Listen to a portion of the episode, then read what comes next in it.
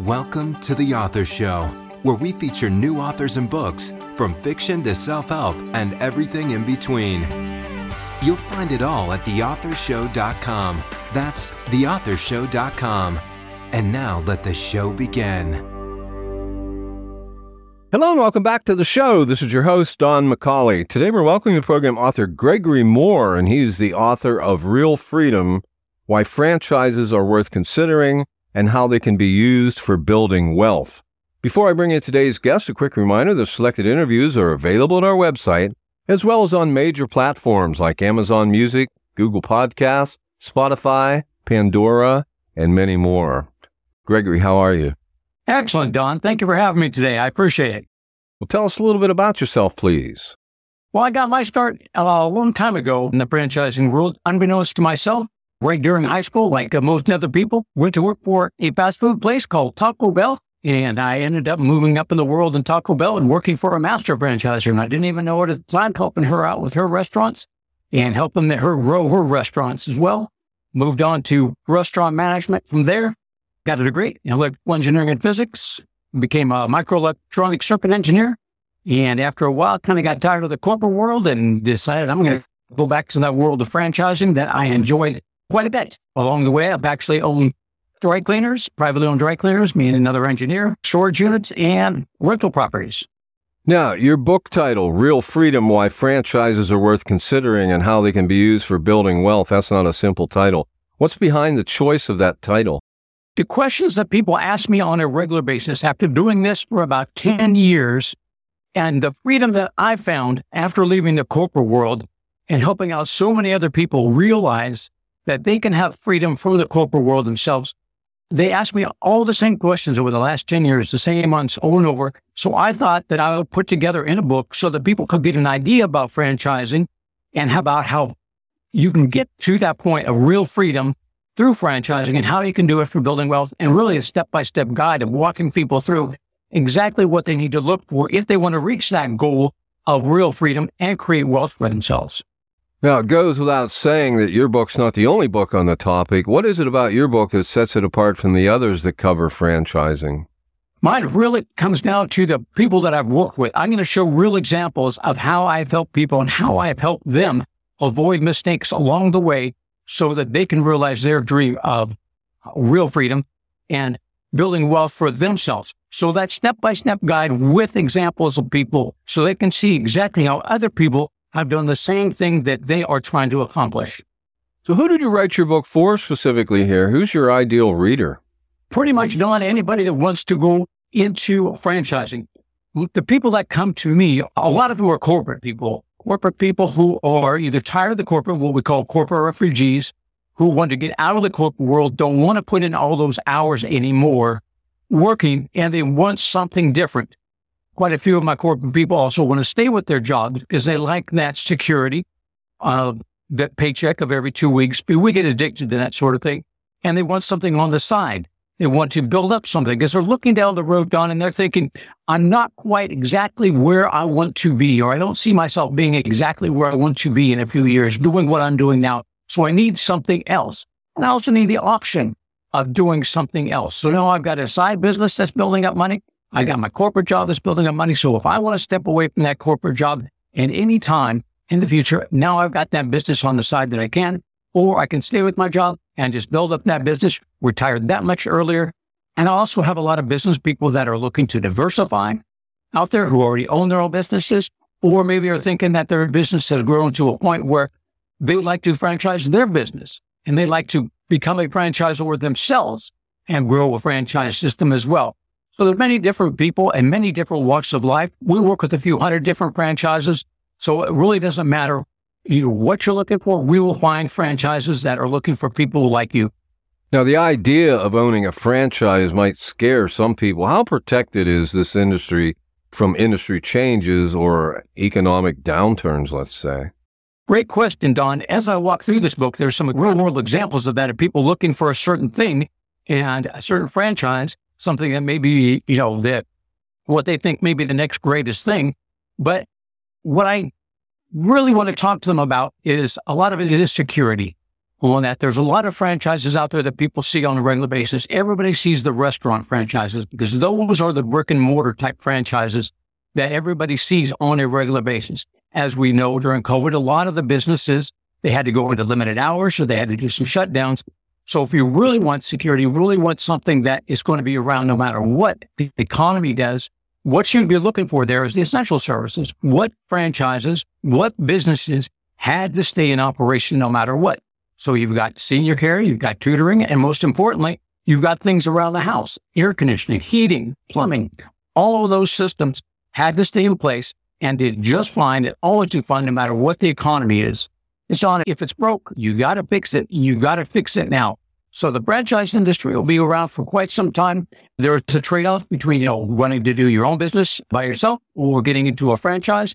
I go over that in the book as well, break that down for you the book's a really good example of looking at, you know, where have you been?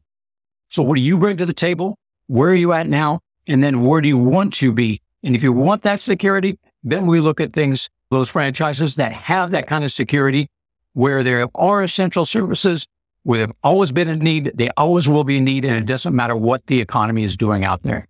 So, what types of franchises are available, and how can you figure out which offer the best potential for success?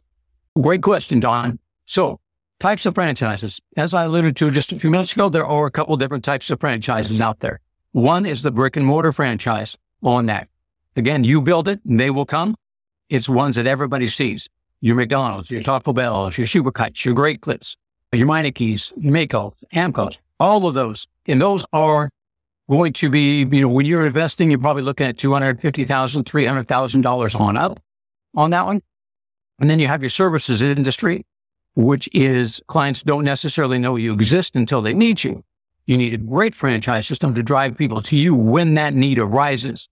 Those ones are a little bit less of an investment, $150,000 or so, because you're looking at just a small office. You're looking at working from home.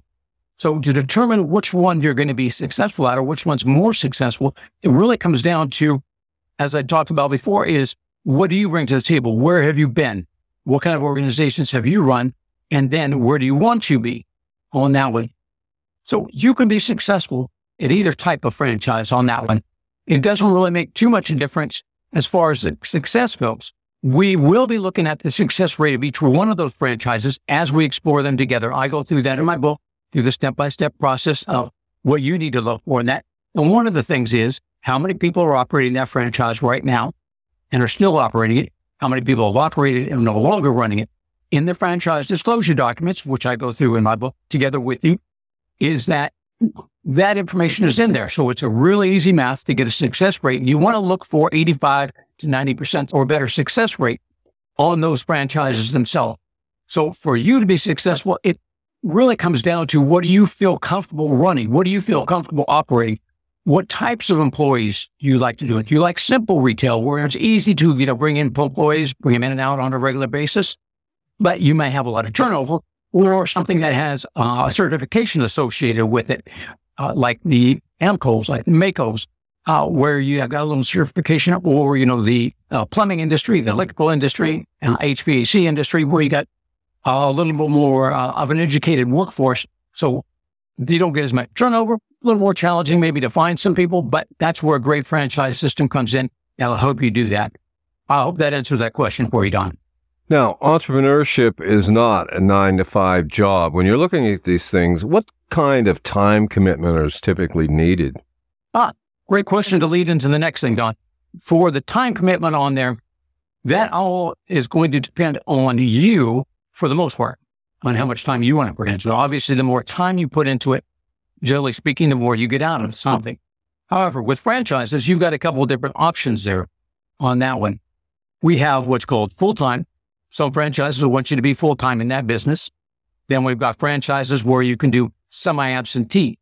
And what semi absentee means, and those are for my corporate people that want to keep their day jobs uh, and want to do something on the side, you're looking at 10 to 15 hours a week. You hire a manager, you oversee the manager, you oversee the profit and loss statements. And then we've got four or five different franchises where you can, uh, they have actually a team that will run that for you. So it's even less time than that, maybe just a couple hours a month on that one. you know, when it really comes down to time commitment and being an entrepreneur, if you were to step out of your corporate job and do something yourself, it really comes down to how many hours you want to put in on that one. There's no real time commitment that says you have to, you work that any number of hours. You'll be surprised when you start talking to different franchisees on that is how much money they want to bring in. So it's going to come down to how much you want to bring in. If you want to bring in more money, you just go out there and you just work the business a little bit more on that one. So a lot of that's going to be really up to the individual. And you'll find that when you talk to franchisees, you will find some franchisees that don't make a lot of money, then ask them, why not? Why don't put in too many hours? I don't need a lot of money to do that on that. The good thing about going into the franchise opportunity is that you're going to have a procedures and processes in place so you're never wondering what to do next on that one. So your role will just be to go out there, go through what the franchisor has taught you to do and will continues to teach you to do to build that business. How much you build that business, then they leave up to you to a certain point of how much money that you want to bring in. But you can do these semi-absentee. There's plenty of franchises out there. So an investment's going to be required. What's the funding mechanism? I mean, are you going to traditional banks or do you have to go to specialized institutions? We have people for you. So I have a list of people for, for funding on that one. They work with franchises all the time. So getting funding for a franchise is very easy. There's a standard route that you can go for SBA loans. You can also do a 401k rollover. So if you don't want to go into debt, then you can use your money to do a self-directed 401k use that. You're not going into debt. And we have people that do franchise funding all the time. I've got a list of people that you can call and I'll recommend a few of them. All it comes down to is your good credit. The franchisers already have a proven method of an operation of success. So your good credit funding for a franchise is very simple. So how does one actually get started in franchising? The first step I would say is to find yourself a great franchise consultant preferably me. Uh, of course, I would prefer that you come to me, but there are other franchise consultants out there as well. In my book, what I'm going to do is if you get that, you can actually go through step by step and look at and read about the people that I have helped. So I put the book together because these are the questions that people ask on a regular basis to me over the last 10 years on that one.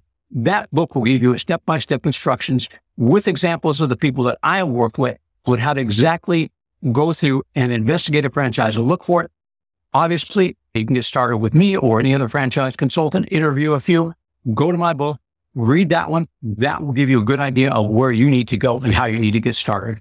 So, what kind of support and training can one expect when they do this? Don, that is exactly what you're looking for in a franchise is the support and training. You want everything. You don't ever want to be wondering, what am I going to do next?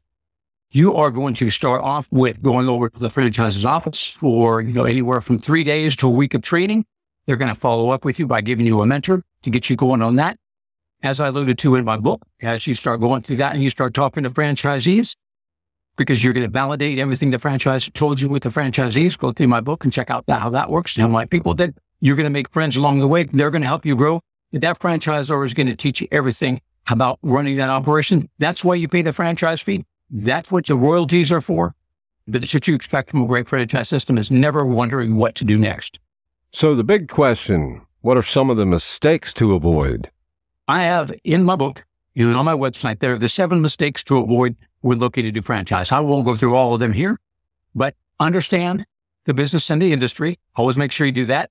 Make sure you have enough capital. I know what the franchisors are looking for for qualifications for capital. That will be a big help, but understand that you will need enough capital don't let what's in fashion crowd your judgment.